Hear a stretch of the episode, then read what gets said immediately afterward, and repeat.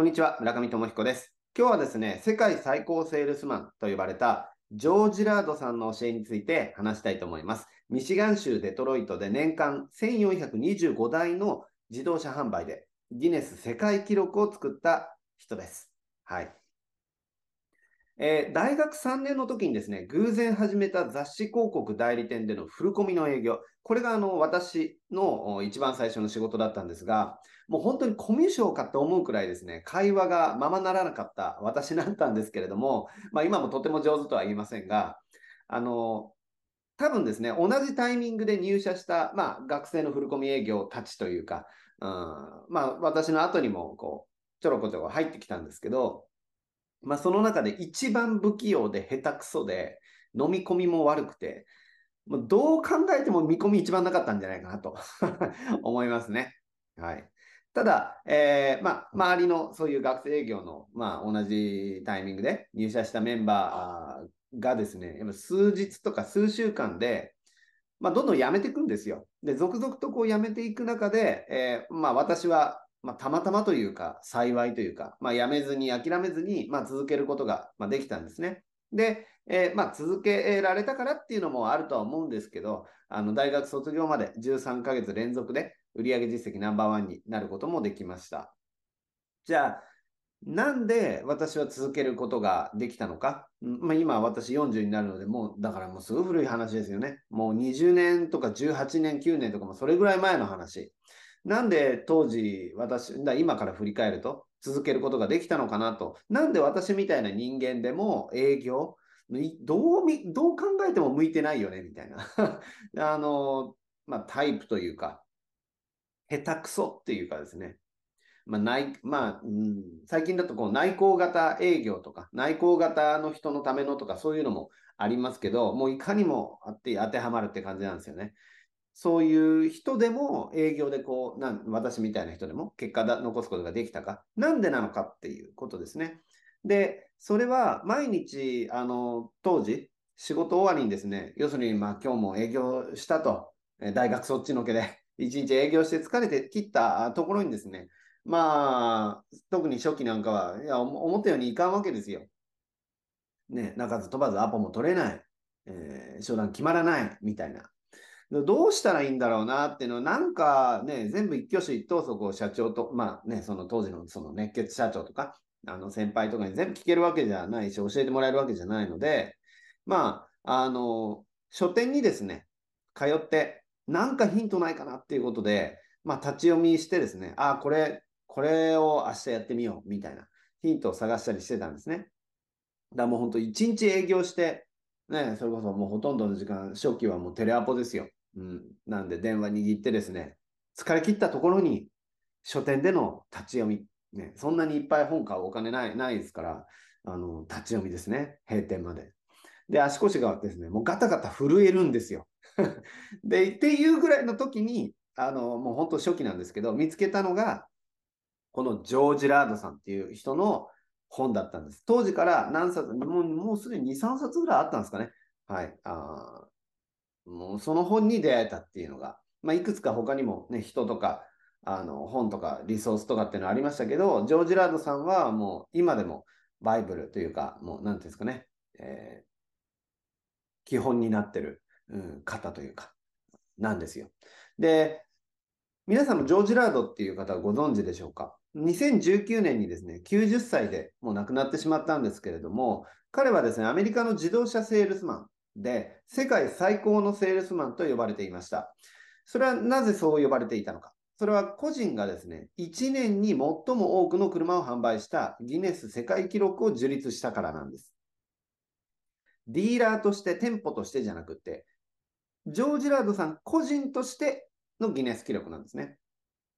で、ギネス世界記録によるとですね、彼はミシガン州のデトロイトのシボレーのディーラーで働いていて、1973年1年間で1425台の車を販売したということなんです。はい、恐ろしいですよね。年間1425台ってことは、どういうことですか ?1 日？4台ペース ?4 台ペースぐらいですね。1日、毎日4台ずつ売るって、どういうこと？って感じですね あ。ちょっと、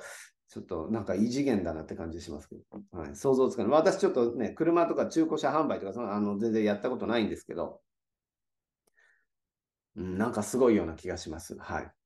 で、えー、ジョージ・ラードさんはですね、1928年にデトロイトで生まれました。で、ライフ誌とか、あ雑誌のライフとか、ブリタニカの百科事典とか昔ありましたね。はい、ブリタブリタニカ今どうなったんですかね。まあまあまあ。など、まあ、様々なですね、企業で販売の営業、販売の仕事に就きました。で、初期のキャリアをまあそういったところでスタートしたんですけれども、彼は最終的に車の販売に移行しまして、で、1963年、だから35歳の時ですかね、ジョージ・ラードさんが。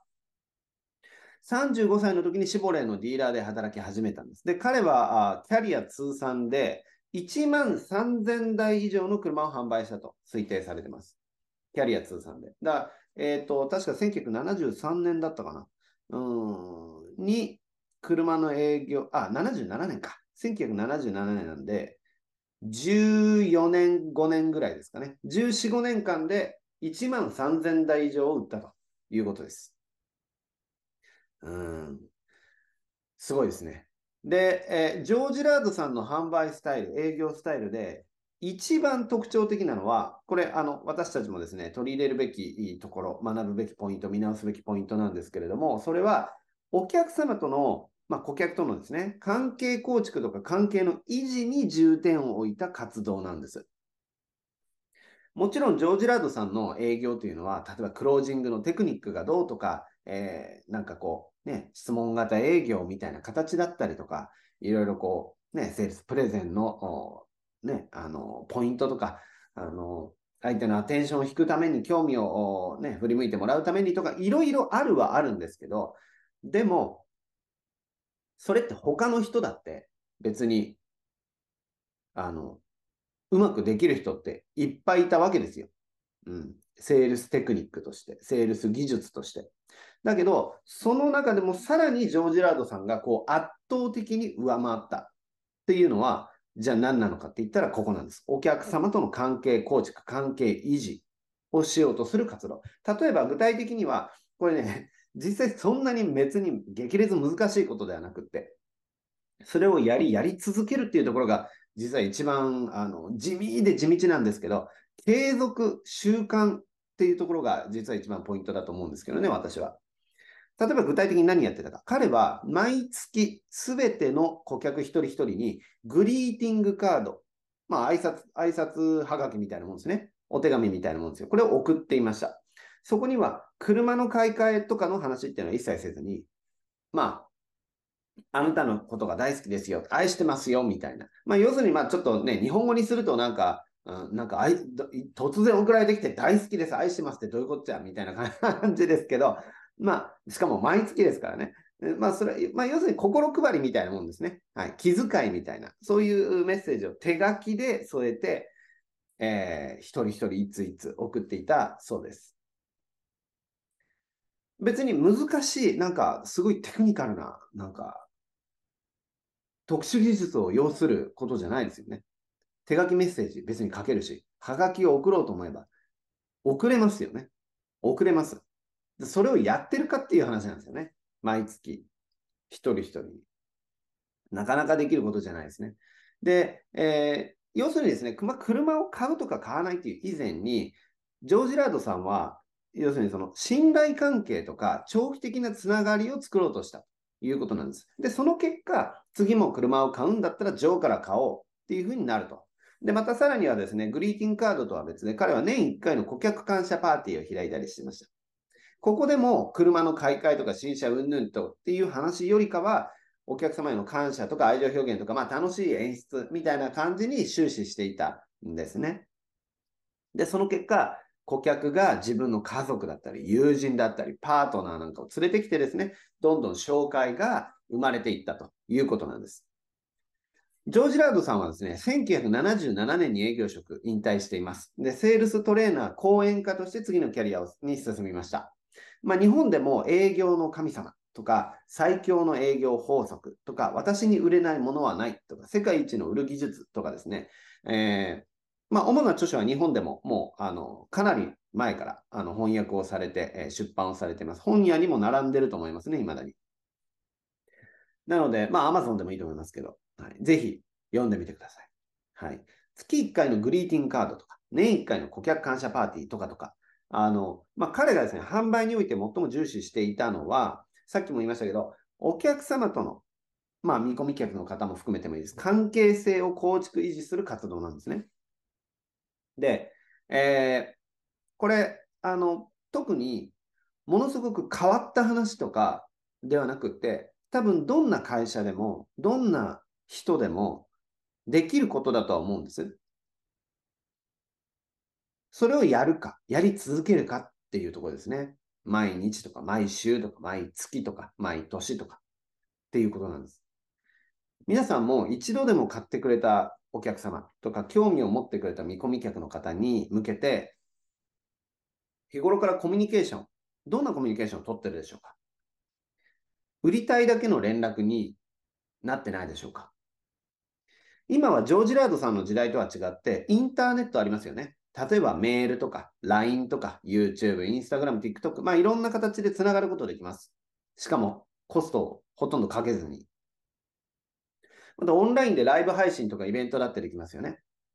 またちょっとお金をかければ、まあ、グリーティングカードみたく、そういう郵送のダイレクトメール、お手紙とか、ニュースレターで、ちょっとお知らせ、えー、ね、あの、あのニュースレターとか、うん、あの、簡易製本したようなものですね。で、OPP ブートとか、透明ブートとかに入れて、送ることだってできますよね。お客様の手元までお届けすることもできます。で、もちろんこれ、いきなり全部やる必要はないと思います。やれればいいんですけど、まずはコアになる一つか二つからあの習慣化、仕組み化するということですね。で、えー、その一つ二つが何であれとあの、大事なことっていうのは、そのお客様に忘れられないように、お客様の関係をつなぐ、信頼関係を醸造するようなコミュニケーション、アクションっていうのを毎日、毎週、毎月、毎年、実際にやっているかどうか絶やさず。で、またやり続けているかどうか。で、えまあ、会社、チーム、運営、経営されている方だったら、自分はできるじゃなくて、みんなそれをやっている状態。まあ、それが強い営業チーム、販売チームということに強い会社とも言えますよね。うん。それが、えー、できているかどうか。ということです。はい。なので、えー、まとめますと、ジョージ・ラードさんが世界最高のセールスマンと言われた、えー、秘密、たくさんあのあるとは思います。で、本を読むとですね、それ以外にもたくさん書いてあるんですけど、書いてあるんですけど、ただ私が、えっと、学んだ、あの、ぜまあ、コアのコアはここだよねっていうポイントっていうのは何かっていうと、そういうグリーティングカードを送るとか、顧客感謝パーティーみたいなものを開くとかですね、その日頃の